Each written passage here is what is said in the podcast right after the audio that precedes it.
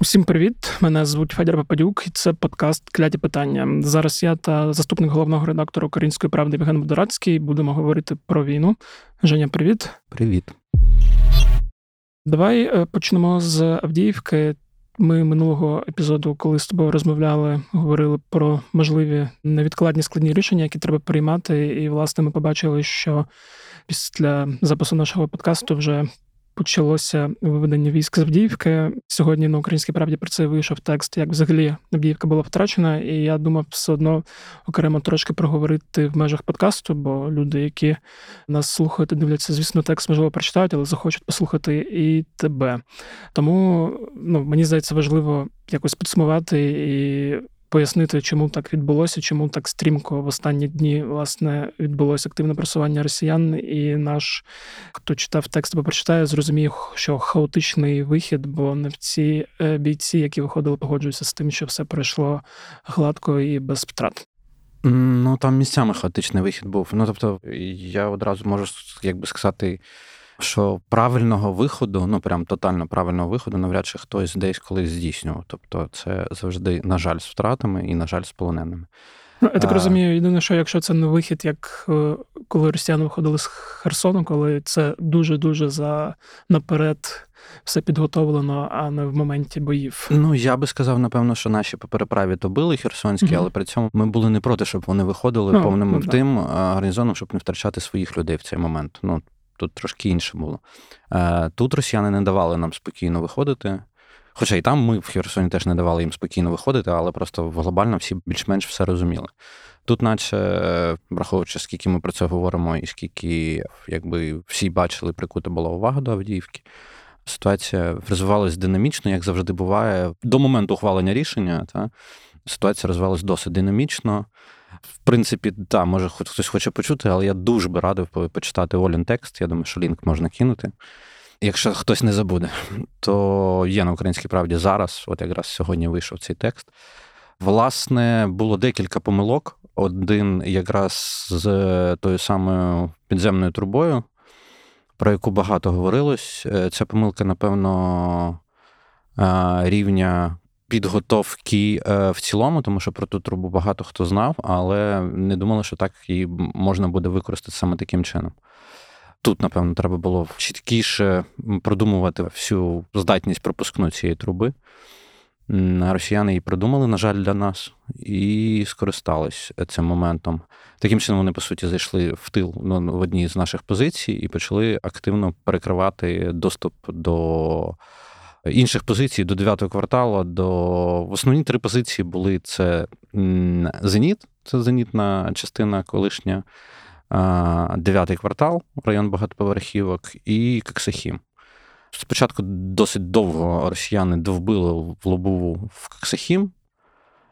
Довбили, довбили, довбили, тому що Зеніт прям дуже хороша позиція, одна, напевно, з найкращих на тому, на тій ділянці. Е, тому з того боку їм дуже тяжко було щось робити, і тому вони пробували довбити в Коксахім. Е, довбили, довбили, а потім пішли іншою іншою стороною, використали цю підземну трубу. Це один з елементів, тобто це не прямо основний, але один із елементів. Е, і почали оточувати якраз позицію Зеніт. По суті, ця позиція дозволяла багато в чому контролювати їх пресування десь по місту. Ну і, власне, коли ми її почали втрачати, то вже там якби доля цієї битви була, в принципі, більш-менш зрозумілою для багатьох. Тому третя штурмова, яка була направлена спочатку на підкріплення, в принципі, просто забезпечила гарні бої. Щоб там хто зараз не казав, це саме так і відбувалось. Навіть якщо говорилось про те, що третя штурмова посилалась саме на підкріплення, вони на місці вже зрозуміли, що підкріплення як таке вже не дієве, тому що тут вже треба думати про інше і про збереження життів всіх тих, хто був в місті хотів би одразу, напевно, знаєш, передати привіт західним колегам нашим. Привіт в лапках, тому що в то, що Нью-Йорк Таймс. та про видання Нью-Йорк Таймс. Взагалі, знаєш, там, типу, в нас е, часто, коли ми говоримо про якісь видання, про якісь речі, я думаю, що напевно нашим організаціям, там детектор медіа або ІМІ, треба, напевно, якийсь такий написати або записати, е, зробити аналіз того, як читати людям західні змі, тому що навіть в межах одного видання можуть бути бути різні автори. Які е, роблять е, абсолютно різної якості матеріали. Як хороше, так і погане. Тобто, умовно... Так, я в плані того, що типу Нью-Йорк Таймс прям якби знаєш там якимось обливати якимось брудом не дуже хочеться, тому що там є хороші автори, але при цьому, от саме ця стаття про сотні полонених з українського там боку. Там майже тисяча була. Так, ну просто ви собі уявіть, якби така кількість полонених була. Просто згадайте Азовсталь і згадайте, як росіяни ці кадри крутили, здається, там місяць, ну, типу, з Азовсталі. Тобто, якщо б тут була така кількість полонених, я думаю, що ви б це побачили в усіх російських пабліках, якщо не по телевізору їхньому. Ну тобто, про такі цифри, які говорить Нью-Йорк Таймс, ну це причому посилаючись на двох бійців. І ти просто так дивишся на це і думаєш, ну серйозно? На ну, західних експ... і не експертів, що посадовців. Так, високопосадовців. Ну і коротше, тут, тут з полоненими це перебор, західні наші колеги. Тому що, ну реально, якби їх так багато було, то напевно би росіяни би не пройшли мимо цього факту. То, що відбувалось справді жахливі речі, то що в 110-та домовлялась про те, що росіяни будуть евакуювати важко поранених, яких ми не могли евакувати, тому що не було можливості евакуаційних машин підігнати. І те, що потім показали кадри в російських пабліках того, як по суті ці всі люди вони в принципі їх добили. Ну, це от не то, що там про воєнний злочин, якесь негуманне поводження. Ну, це просто в принципі це якщо в війни є якісь правила, то ці правила максимально порушуються. До речі, не тільки зараз в Авдіївці ми це бачимо, ми це бачимо в Роботиному, ми це бачимо на інших напрямках. Тобто таке враження в мене складається, що багато командирів російських або верховне їхнє командування сказали в полон просто не брати, тому що розстріли прям посилились дуже сильно на всіх ділянках фронту. Власне, це те, що ми бачимо за без двох днів два роки війни, і це вже ні для кого не новина, що Росія і російські солдати так себе поводять. Ну, власне, знаєш, от е, за вісім років до повномасштабного вторгнення, тобто за вісім років війни, якщо говорити глобально, таких речей ми не так багато бачили, але вони зараз просто стають якимись такими. Ну, це дуже така тривожна тенденція в плані того, що ну просто порушуються всі умовні і неумовні конвенції, які тільки можуть бути, але знаєш, там, е, на жаль, не не доводиться дивуватись, тому що це росіяни. Просто це, ну, якби світ має на це дивитися і бачити, що в будь-якій домовленості, як бачимо, не мають ніякого сенсу з ним. Е, да, паралельно ще в той час, коли Медведєв розповідає про те, що планується дійти до Києва і до Одеси. Але ну, глобально це все про спіраль насильства, яка розкручується все більше і більше, і це ну, знову ж таки сумна тенденція. Е, хотів запитати про причини того, що відбулося з Авдіївкою, і про комплекс причин, бо я розумію, що не можна сказати, що от це одне ключове, через це е, Авдіївку не втримали і мусили відійти. Я розумію, що і питання мобілізації і нестачі військ, і питання зброї, і того, що наші американські партнери ніяк не можуть домовитися про те, щоб виділити нам на це кошти. І питання зосередження росіянами, власне, як е, живої техніки, так і задіяння авіації більш активно. Про це я теж хотів, до речі, окремо поговорити, бо багато хто з аналітиків зважав на те, що Росія саме Дібській операції в цих останніх днях дуже активно задіювала авіаційну компоненту. Я так розумію, кількість збитих сушок, яка виросла там за останній тиждень, це свідчить саме про це. От, Тут я хотів привести цей комплекс причин, чого так відбулося. Ну, в принципі, ти їх майже всі перелічив, але тут, ну, перш за все, це відсутність артилерійської, достатньо артилерійської підтримки. Це відсутність снарядів, про які ми говоримо вже давно. Ні для кого це не секрет. На Авдіївському напрямку, зокрема, так само була проблема зі снарядами, проблема з кількістю особового складу. Той особовий склад, який там знаходився, дуже міцний склад. Але кількість особового складу, в принципі, це все проблеми взагалі фронту, не тільки Авдіївки. Авдіївка це, напевно, як не знаю, в симптомі там симптом хвороби, щось таке, в принципі, воно по всьому фронту є. Тобто проблема особового складу, проблема а, дефіцит снарядів. Проблема дефіциту ППО як такого. Ну тобто, начебто, трохи наситили великі міста, але при цьому ППО поля бою, тобто є ППО, які типу там Петріот у нас з одного боку, там і є ППО поля бою. І от ППО поля бою теж дуже складно зараз з снарядами. І взагалі з кількісними показниками, які дуже часто я навіть чув, що деякі ППОшники просто ледь не кожен снаряд мають за нього звітувати, звітувати і дехто просто демотивує взагалі працювати. Тому і з цього боку теж є проблема. Якщо говорити про знаєш, продовження того, що ти згадав, це авіація, каби, каби, каби, ще раз каби, їх там в день. Ну, в тексті було здається, до 100. Напевно, за тиждень до от, ключових днів та е, наш колега Мар'ян Кушнір був на одному з флангів Авдіївському, і він нараховував десь саме тоді, це десь за тиждень, він нараховував там до 40-50 е, ударів кабом виключно по коксохіму. Ну тобто, це прям дуже складна проблема. І то, що зараз починають називати блокаючий Петріот, ну це типу, е, як ті сушки почали зносити вже постфактум, вже після Авдіївської битви. Ну, це, напевно, показник того, що вони е, достатньо комфортно себе почували, досить тривалий термін наші е, вирахували їх маршрути почали активно. Е, я не знаю, чи це Петріот. Ну, типу, це така умовна назва, блукаючий Петріот. Тобто почали підганяти на досить близьку дистанцію, напевно, все ж таки, якісь а, е, достатньо дієві установки, і почали зносити ті літаки. Що визнають, не не кількість визнають, та кількість вони не хочуть визнавати, але то, що сам факт того, що це почастішало, росіяни визнають. Тобто, умовно, за цей тиждень це було 7-8 літаків, 7-8 бортів, які були знесені. Росіяни, здається, три визнали. Але при цьому це показник того, що наші повітряні сили зрозуміли, як цьому протидіяти на даному етапі на певних ділянках фронту. Не на всіх, на жаль. Ну тобто, це продовжується, каби росіяни вважають дуже дієвим інструментом, і, в принципі, він себе таким зарекомендував і, і буде одним з викликів саме як цьому протидіяти. Там серед збитих літаків був, здається, цей модернізований Су-35. Е, ну, там були Су-35, Су-34. Наскільки модернізований був, я не можу сказати, ага. тому що я навіть по уламках не зміг його, е, саме модернізацію його побачити. Тобто там в певних деталях це можна побачити. Але експерти та фахівці, саме от прям фахівці, фахівці саме так і говорять, що десь там був модернізований Су-35. Не знаю, угу. побачимо. Якщо так, то значить дуже добре спрацювали. В принципі, дуже добре спрацювали сили ППО. Жаль, що постфактум, а не безпосередньо в Авдіївці, але напевно, на то були якісь свої причини.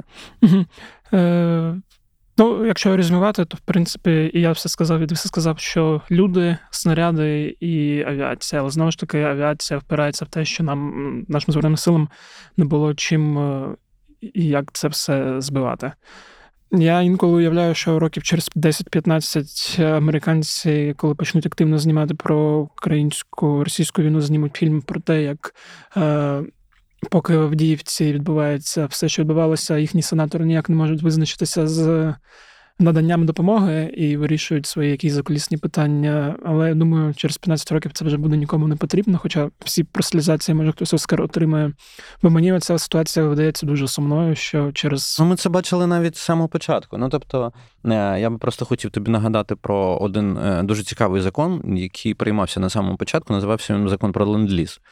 І в певний момент вони довели ситуацію до абсурду. Е, і коли цей закон про нього не не подовжили, це багато хто запитує, що з ленд-лізом сталося, де він. Ну, типу, ось вони в певний момент він мав певний строк, і вони то не пролонгували цей закон про ленд-ліз. І тобто, от зараз він би нам дуже знадобився. Але як бачите. Е, не тільки в українській політиці бувають косяки. Косяки бувають і недорахунки бувають і в американській політиці теж. Ну да, просто сумніше, коли ціною американських помилок е, втрачаються людські українське життя і території. Причому от так от. А, Якщо підсумовуючи тему Авдіївки, ну треба ще раз нагадати, почитайте. Текст Толі Кириленко, там, в принципі, все детально. Ну, я думаю, багато хто хто слідкує за цим подкастом і за війною, щось вже почитали і побачили, але зайвим разом не буде і про це тут поговорити, і про це вам почитати. Давай поговоримо детальніше про ситуацію на фронті станом на зараз на різних ділянках, бо відчуття таке, що росіяни з усіх сторін активно намагаються йти і тиснути, десь, на жаль, втратами для нас, десь з якоюсь їхньою пропагандою про те, що вони що взяли, хоча це не відповідає дійсності. Перше, що приходить на думку, це те, як Шойгу розповідав Путіну про те, що кринки зачищені. Хоча ну, з того, що ми знаємо, бачимо, це не ну, зовсім йому відповіли одним якби відео, в якому зачищені кринки, зачищених кринок е, росіяни, по суті, від тих, хто там знаходиться. Ну, тобто... Це тато Шойгу кількох людей, які десь ховаються по морам. Та-та-та, ну в нього от так. Ну, тобто, це ситуація, ситуація, в принципі, всюди тяжка. Треба розуміти, що зараз мотивація російських е, військ збільшилась. Ви ж розумієте, після того, що вони називають, ну вони так про Авдіївку говорять, наче ну реально, наче це дійшли до Києва, знаєш. Але при цьому треба все-таки зважати, скільки вони там втратили, а втрати там прям були дуже-дуже колосальні. Бахмут е, десь поруч, напевно, я не знаю наскільки пропорційно, але дивитись там на час і людські затрати, які вони отримали, та це прям глобально. Тому і окупація Авдіївки для них виглядає такою перемогою, яка може їм мотивувати їхню армію. І це ми бачимо на кожній ділянці фронту. З Авдіївки вони почали потроху перекидувати те, що вони там на сконцентрували. Давай я тут єдине, що одразу перепитаю, бо я щось так проскочив. От е, після Авдіївки ти вже почав казати, що вони перекинули. Типу, там же ж наступний укріп район це Ласточкина, е, Северне і. Ну там все йде тут в бік Селідова. Uh-huh. Ну я думаю, що якщо вони, як знаєш, в стані фрі, я думаю, будуть продовжувати рухатись. І тут питання, де наші укріплені позиції, і тут, напевно, треба запитувати саме у військових. Ну тому що де саме ті позиції, ну куди ми відійшли. Ну, я знаю точно, що на правому фланзі Авдіївці ми ще лишаємось, е, як би точно, і де саме буде проходити нова лінія укріплення, оце ми побачимо, напевно, впродовж тижня. Ну, тобто, по руху, який буде здійснюватися росіянами, і який буде здійснюватися нами, ми побачимо, де саме е, е, будуть ті нові позиції, на які, про які говорив Сирський. Угу. І теж не запитав, що тепер частина Донецька я так розумію, убезпечена частково. Частково. І, ну, відповідно, в разі там нашого контрнаступу для звільнення всієї території, це ускладниться якраз те, що тепер до Донецька буде ще Авдіївка. Е, Тактичне значення, е, як правильно зазначено якраз в тексті з приводу того, що нестратегічних міст із сіл в Україні не буває, ну тому що це все наші населені пункти наші люди і наші долі. Тому нестратегічних не буває, але є е, поняття тактичних, які для військових Авдіївки такої не була.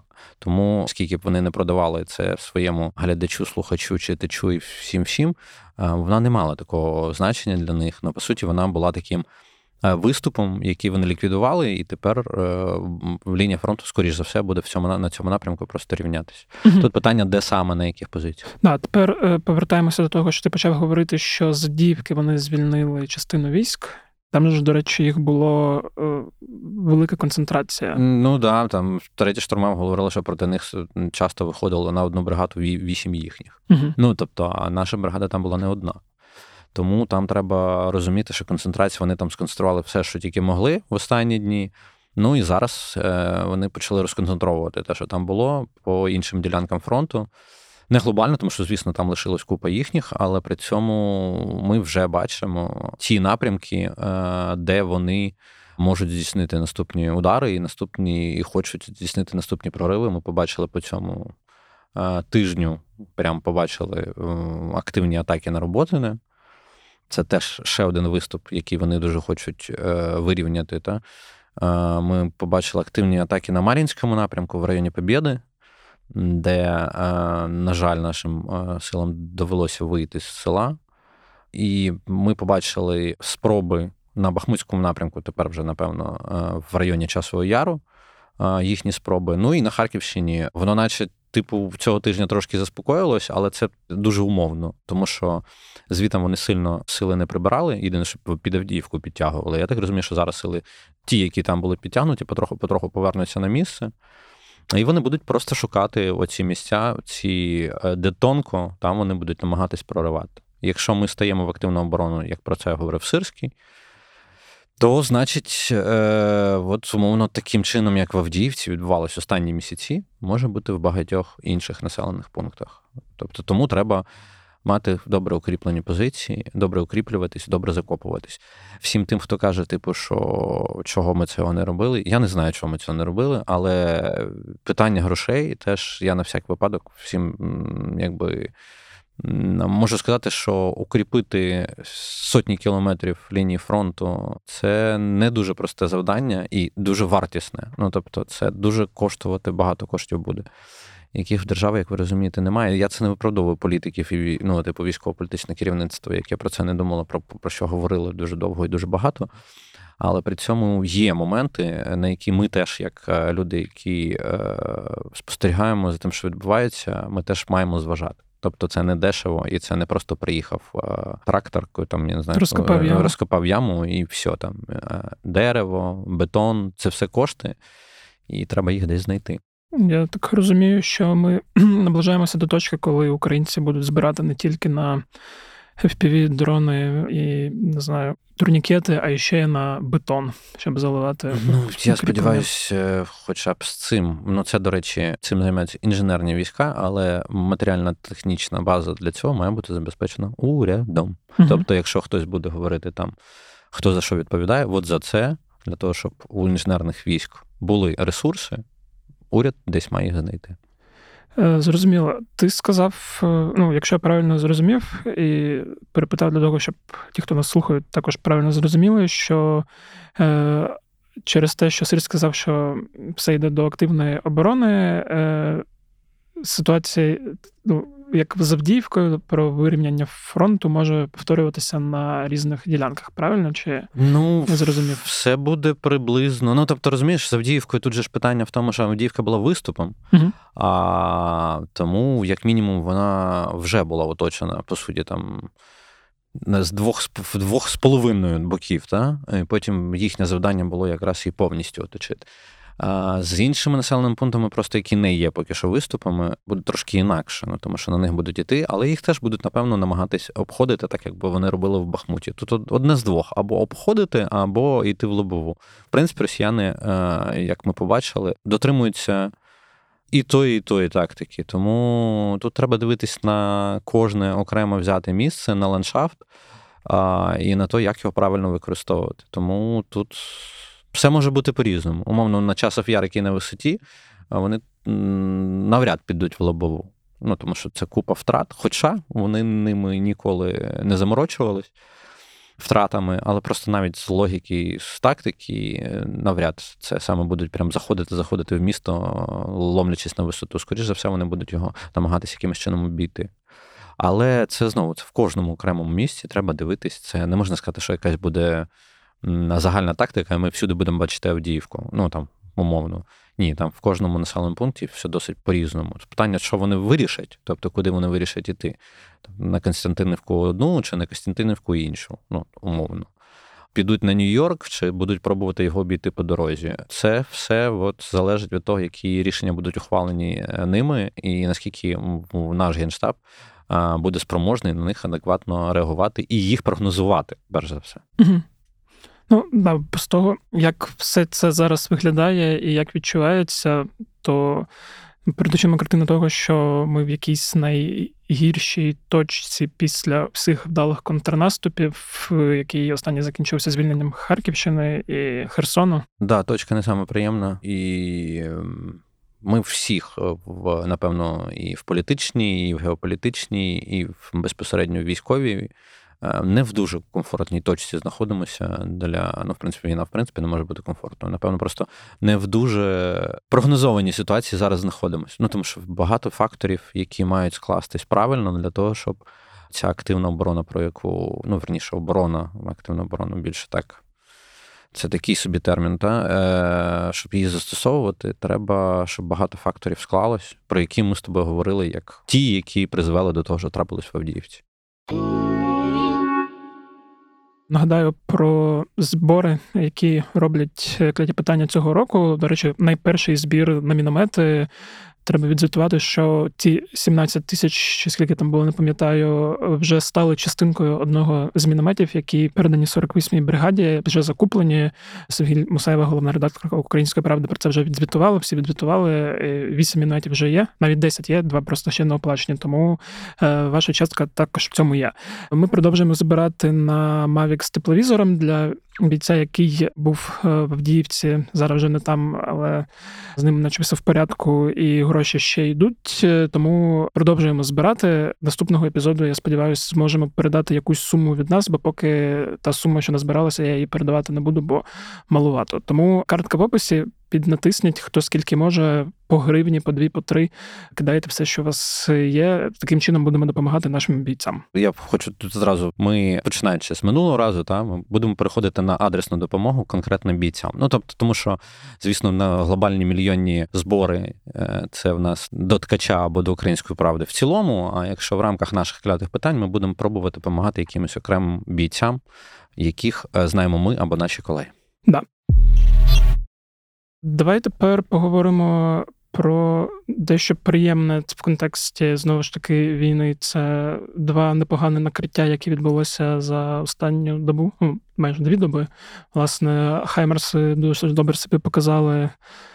І показали приклад того, чому не можна влаштовувати шикування на відкритій місцевості, чекаючи якихось високопоставлених генералів, чи я не знаю кого. Та там не був генерал, здається, там був е, просто полковників. Да, щось таке, але е, це от наш гур, здається, каже, що там командування таке було. Але як я знову ж таки, я не можу прям вірити російським паблікам або ще комусь начебто він не не доїхав. Ну тобто бійці, які його чекали, а там тільки під за підтвердженими навіть російською стороною. Уявляєте, що навіть таке буває, що вони прямо аж підтвердили. А, Тільки під, за підтвердженими даними 68 трупів в них після прильоту Хаймарс у місце построєння. Да, і другий був, здається, вчора ввечері теж показали ще одне відео.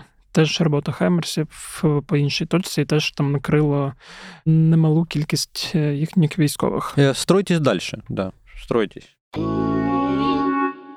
Це треба було да, якось зафіксувати, щоб трошки, як то кажуть, розкрутитися після відносно важкої розмови. А давай тепер знову накрутимось іранськими ракетами, про які ми неодноразово говорили, і про які видання Reuters вчора написало як вже про доконаний факт того, що передані. Передані, да. Тобто ми весь рік чи більше, коли говорили і цитували різні західні змі, мова йшла про те, що вони хочуть передати, Росія просить, е, домовляються і туди, але вперше здається, якщо не помиляюсь, було використано це вже як дія, що відбулася. Так, ну тобто, я не знаю, що що тут ще можна говорити в плані того, що щоб не виглядати там вічним повторенням. Текст був написаний на секундочку восени 2022 року, і, в принципі, Reuters згадали саме ті ракети, які в тому тексті і вказані. Ну, власне, росіяни їх просили, іранці їх не давали. А тепер дали це Фатіх і Зульфікар, переважно, я так розумію. Е, дальність від 300 до 700 км, ракети важкі. То, що ми бачимо зараз про північно-корейських ракет, та, певний Е, вони мають їм замінити, по суті, іскандери. Я так з одного боку, з другого боку, там я не знаю, калібри будуть заміняти чи ні, але власне, то, що ми бачимо, що у них самих є певні проблеми, і тому вони вже використовують дуже активно північно-корейські ракети, на жаль. І я так розумію, що Іран теж на це пішов з огляду на майже нульову реакцію на використання північно-корейських ракет. Я думаю, що Іран просто дуже довго спостерігав і, типу, побоювався, що якісь санкції йому прилетять. Подивилися, що Північна Корея спокійно собі передала ракети Росії, а Росія їм шмаляє, і Північній Кореї ніяких додаткових санкцій за це немає. Ну, я правда не знаю, які там можуть бути ще додаткові санкції для Північної Кореї, але сам факт того, що ем, воно не мало пройти безслідно для них. Воно фактично прийшло, і тому я думаю, що якщо Reuters вже впевнено пише, Reuters достатньо авторитетне агентство, ну щоб там Е, вони не так розкидаються часто якоюсь інформацією, якимись словами. Тому я думаю, що вони такі мають сенс, і якщо Фатіх і Зульфікар прийдуть сюди, то це буде дуже-дуже несолодко. Тому що це балістика, яку можна збивати виключно дуже сильним ППО, типу Петріот або Сампті. Якого в нас дуже мало. Так. Мене це бісить в тому плані, що знову ж таки західні партнери нам забороняють використовувати західну зброю по території Російської Федерації. При тому при нам летять північно-корейські ракети, і скоро почнуть летіти вже іранські ракети до іранських шахедів. І якби цей якийсь странний статус кво, я не знаю, як його назвати, дуже-дуже е, обурює. Бо там заява Столднерга в інтерв'ю про те, що з F-16 можна буде стріляти по території Росії, це все, звісно, чудово, враховуючи, що поки що немає F-16, і там мова йшла про червень, да, але знову ж таки є сумніви, що це буде прямо в червні в червні. Хоча ну все хотілося ну, це побачимо тут да. вже гадати. О, тобто, що нам нема що робити певний час. І вчора ж всі ще накрутилися також додатково через новину ГУР про 48 іскандерів вздовж кордону. Не всі, судячи з цього, прочитали про 46, що там стояли, і додалося два. Але в когось в голові могла складатися картинка про те, що от 48 е, ескандерів, іранська балістика, і нескладно це якось поєднати е, від нерозуміння і страху. Так, да, там треба подивитись. Е, я не фану з північно-корейськими хвасонгами цими КН-23, КН-24. Я не впевнений, що в іранських там саме такий е, механізм, там треба подивитись нагадати собі, перш за все, про те, як вони їх використовують, чи вони можуть використовуватись на установках російських, тому що північно-корейські ракети використовуються з північно-корейських установок. Перш за все, тому треба подивитися. А от е, про взагалі, що так їх багато іскандерів, що це все глобально виглядає. Е, завтра дуже раджу. Ну, напевно, це виходить завтра, сьогодні четвер. Завтра п'ятниця 23 лютого. 23 лютого та вийде наш. Е, ми сходили в гості в Київський національний. Дослідницький інститут судової експертизи це той інститут, е, який досліджує всі ракети, які по нас прилітають. Ми судили до них в гості і покажемо вам завтра. До речі, на Ютуб каналі теж має бути завтра. Покажемо, що нам там продемонстрували, і скільки в цих ракетах, часто російських, там будуть і північно-корейська ракета, і будуть Західна. російські е, ракети, і нові циркони. Е, нам теж показали, нам показали багато всього, всього, всього. Подивіться, але при цьому можна сказати, що західних компонентів в тих ракетах over-over дофіга. Якщо так просто пояснювати. Тобто там дуже багато компонентів, які е, росіяни намагаються затирати дуже часто, якісь е, мікроелектроніку, щоб не було видно чого, але ну там видно було і французькі, і американські, і на суперкамах вони карти промальовували за допомогою оптики Sony японської. Ну тобто там багато-багато таких речей, які напевно не можна максимально, тому що це по суті подвійного призначення товари, не можна якимось чином взагалі цей ланцюжок поставок припинити, тому що там. Як ми якось говорили, що там використовують Таджикистан, Киргизстан і всі ті країни, які на заході не під санкціями, Казахстан, Росія їх використовує як перевалочний пункт, по суті. Ну тобто, вони завозяться десь. Умовно, в Киргизстан, який санкцій до Росії ніяких ну, типу, не застосовував. І потім з Киргизстана е, так, це росіянам обходиться дорожче, але при цьому ці ланцюжки техніки, всякої електроніки, яка потрібна їм в ракетах, тому що своєї електроніки вони не мають нормально, яка їм потрібна, на жаль, вона все одно до них потрапляє. І по цирконам, єдине, що от то, що ми там згадували, і про гіперзвуковість їх, що це гіперзвукова ракета.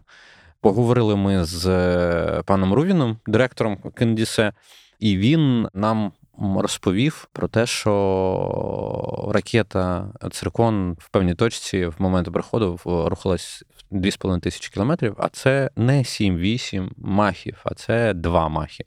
А це значить, що напевно там все-таки може бути так само, як в кінжалах, якийсь прискорювач, угу. але при цьому він не забезпечує постійну е, швидкість. постійну швидкість, тому гіперзвуковою її теж навряд можна називати. Але це ще треба. Подивитись на результати і висновки е, експертизи, яка ще триває, тому що в цирконів в нас два зафіксовано: угу. один під Києвом, другий в районі Вишневого. І от зараз в інституті досліджують. Я думаю, що висновки скоро будуть. Чи можна її реально називати гіперзвуковою? Хоча зараз вже видно, що навряд. І до речі, да, поки ми запустимось, оновив українську правду і побачив новину, що вже понад 20 ракет СКНДР було випущено по території України за даними Служби безпеки. Ти маєш на увазі північно-корейських? Да. Ну, північно-корейських, е, за даними Служби безпеки, ми були в інституті, нам теж цифру певно говорили, і прокуратура говорила: ну, це все в районі 30 насправді, тому що. Я так розумію, СБУ це задокументовано. Фактично, прокуратура теж давала свою цифру. Там була цифра 24, а ну, нам в інституті говорили, що вже близько 30. Угу.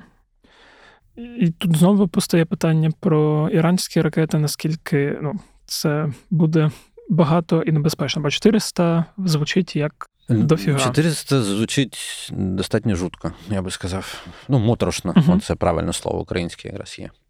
А як їх запускають, до речі, теж хочу до цього З установок ОТРК вони запускаються так само, як іскандери угу. запускаються. Тобто, тобто не, не авіація. Не авіація. Не знаю навіть, що тут е, додати. Тоді, ну, власне, тут залишається тільки слідкувати за тим, що буде. Сподіваюсь, зможемо в якийсь з епізодів поговорити про реакцію е, заходу яка виливається у конкретну допомогу та якісь конкретні дозволи, які нашим збройним силам допомагають краще робити роботу і працювати. Я не лізу в дипломатію, знаєш, типу, але в мене питання: я вчора зайшов на сайт Посольства України в Ірані. Уявляєте, таке ще є, да? І там в нас лишається тимчасовий повірений. Я сподіваюся, що може якраз або світ не світ, або ще хтось розкаже, а що взагалі наші дипломати зараз роблять в Ірані? Взагалі, ну у нас був епізод у світ не світ. може можу його прикріпити. Дуже класний епізод. Це був. той, який я слухав. Да, так. І там вже, здається, йшла мова про те, що залишають для тих українців, які там ще залишаються. От Це, в принципі, єдина причина, яку я можу назвати. Що, помовно, як якщо припинять повністю всі контакти, то українці, які там залишаться, вони просто будуть кинуті. Там когось може виникнути питання, що там українці роблять.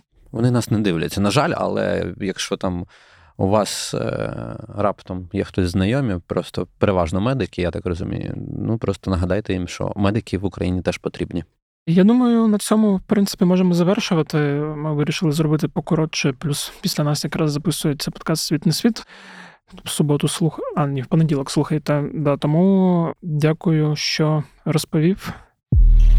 Отже, е, дякую всім за те, що слухали цю розмову. Сподіваюсь, вам було цікаво. Як завжди, нагадую про те, що якщо вам подобається все, що ми робимо, то пишіть коментарі, ставте оцінки, підписуйтесь на YouTube канал Української правди, вступайте, долучайтеся, бо завдяки вашій підтримці ми краще працюємо. Плюс е, ваша підтримка напряму впливає на те, які подкасти ми записуємо, скільки і як часто. Тому лінк на клуб буде в описі.